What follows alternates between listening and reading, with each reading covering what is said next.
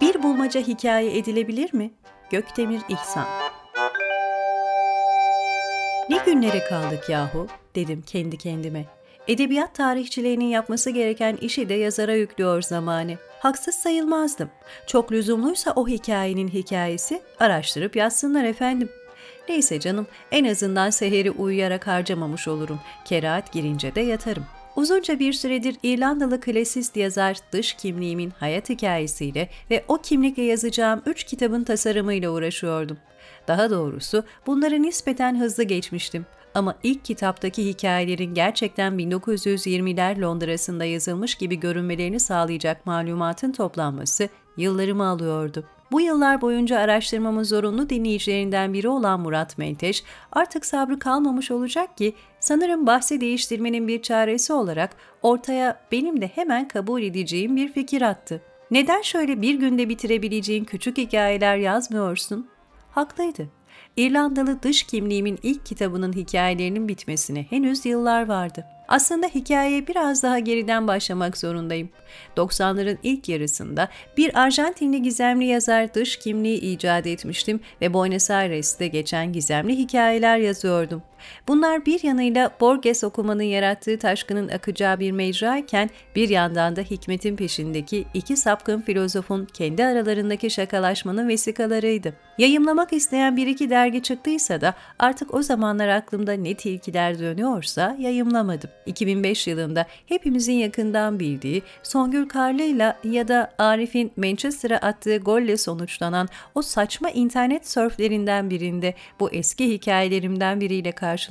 Çoktan unuttuğum, hatta bende nüshaları olmayan bu hikayelerin birilerinin ilgisine mazhar oluşuna hayret etmiştim. Keşfimi anlatıp bunları yazmaya devam etmeli miyim diye sorduğumda Menteş ee tabii yaz yani deyince cesaretlenip internette tesadüf ettiğim hikayeyi tasih ederek yayımlamaya karar verdim. İş tasihi aşıp dış kimliği değiştirmeye vardı ve İrlandalı klasist yazarı icat ettim bir bulmaca hikaye edilebilir mi diye düşündüğümü fark ettiğimde epey bir süredir televizyona boş boş bakıyor olduğumu fark ettim. Zaten sesi kapalıydı ve alt yazıları da okumuyordum. Narkotik polislerinin anılarını anlattığı garip bir belgeseldi. İyi ama ben ne yapıyordum? Televizyonu kapatıp çalışma odasına geçtim. Labyrinth klasörüme gündelik adlı bir alt klasör ekledim. Onun içine de bulmaca adlı bir doküman. Bir kare bulmacayı hikaye edecektim. Önce bir çerçeve oluşturmalıydım. Kahraman neden bir bulmaca çözmek zorunda olsun ki? Bulmaca gizli bir mesaj taşımalıydı ve bu mesaja ulaşmak hayat memat meselesi olmalıydı. Kahramanın elinin altında bir sözlük olmamalıydı. İyi ama neden bir sözlük edinemesin? Çünkü bir taş hücrede tecrit edilmişti. Hücre arkadaşı ve yoldaşı ise arkasında bir bulmaca bırakarak aniden yok oluvermişti. Hikayenin ilk versiyonu o gece bitmişti. Fakat sonuç olarak aşina olduğum kavramlarla bir pseudo bulmaca oluşturmuştum. Başka biri tarafından hazırlanacak profesyonel bir bulmacayı hikaye etmenin daha doğru olacağını düşündüm. Böylece işimi daha da zorlaştırmış, sınırlarımı belirginleştirmiş olacaktım. Kitaplık dergisinin bulmacalarını hazırlayan Nurettin Pirim'e derdimi anlattım.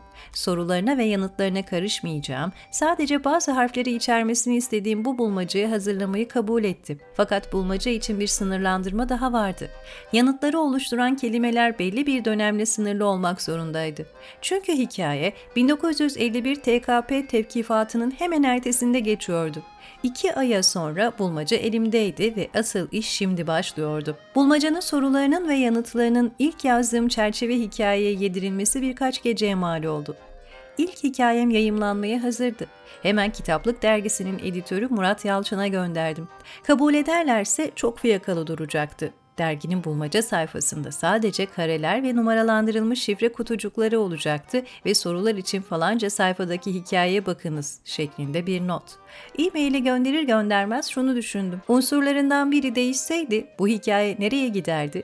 Sonra temel unsurlardan birini değiştirerek ikinci hikayeyi yazdım. Selahattin Özpala bıyıkların cesaretlendirmesiyle de yeni versiyonlar üretmeye devam ettim. Her hikayede bir temel unsuru değiştirerek ya da aynı kelimelerle farklı terkipler oluşturarak bunun kurmacadaki değişimini takip ettim. Sonunda 8 hikayeden müteşekkil bir dosya meydana çıkmıştı.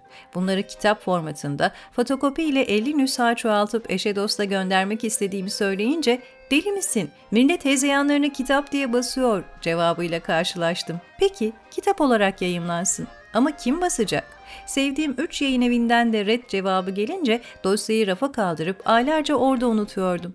Zaten her yayın evine gitmesi ve cevabın gelmesi arasında da aylar vardı. 7. ayın sonunda pes edip profesyonel bir yazar ajansına Naçar Muharrir başlıklı bir e-mail gönderdim. Ben Deniz nacizane hikayeler telif eden bir fukarayım.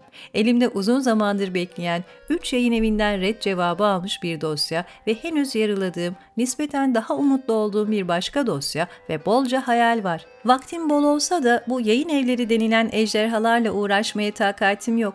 Gözüm korktu desem az gelir. Muradım odur ki dosyalarımı size teslim etsem de lütfedip siz onların kitap haline gelmesini sağlasanız.'' Üç gün sonra cesaret ve umut veren cevap gelmişti. Katakofti adlı dosyanızı inceledim. Öncelikle sizi kutlamak isterim. İlk kitabınız olduğuna inanması zor. Gerçekten ustalıkla kurulmuş, ustalıkla yazılmış, incelikli varyasyonlarla oluşturulmuş, olmuş bir kitap bu. Hangi yayın evlerine gösterdiğinizi merak ettim. Kitaptan anlama konusunda Türk yayıncıların iyi olduğu zaten söylenmezdi. Ama demek bu kadar ilerlemiş bir vakaymış.'' Temsilciliğimi üstlendiler ve iki yıl boyunca dosyamın yayımlanması için çalıştılar. Ama hiçbir yayıncı dosyayı basmayı kabul etmemişti. Arada eşin dostun tavassutuyla birkaç yayın evine daha giden dosya artık yayımlanmamasıyla şöhret bulmuş ve bu arada 3 yıl geçmişti. Kurmaca alıştırmalarını Fransa'da yayımlatıp Türkçe'ye çevrilmesine izin vermemek ve Türkiye'de hiçbir metnimi yayımlamamak kararına vardığım günlerde Simurg yayınlarının sahibi İbrahim Yılmaz yollasana şu dosyaya bir bakayım deyince iş değişti. Velhasılı kelam kıymetli okur, İbrahim abi himmet edip katakoftiyi basmasaydı başınızda bir gökdemir ihsan belası da olmayacaktı. İnsan yazdıkça aynı soruyu sorup duruyor kendine. İyi de bunları niye yazıyorum? Zaten hikayelerimde türlü çeşitli oyun var. Tutup bir de o hikayelerin hikayesini yazdırıyorsunuz. Birisi de çıkıp bunun hikayesini yazabilir. Nerede durduracağız bunu Aykut? Kendi üstüne katlanan bu metinlerin bir sonu yok mu? Ne günlere kaldık yahu. Edebiyat tarihçilerinin yapması gereken işi de yazara yüklüyor zamanı. Çok lüzumluysa o hikayenin hikayesi araştırıp yazsınlar efendim. Neyse canım en azından seheri uyuyarak harcamamış oldum. Kerahat de girdiğine göre.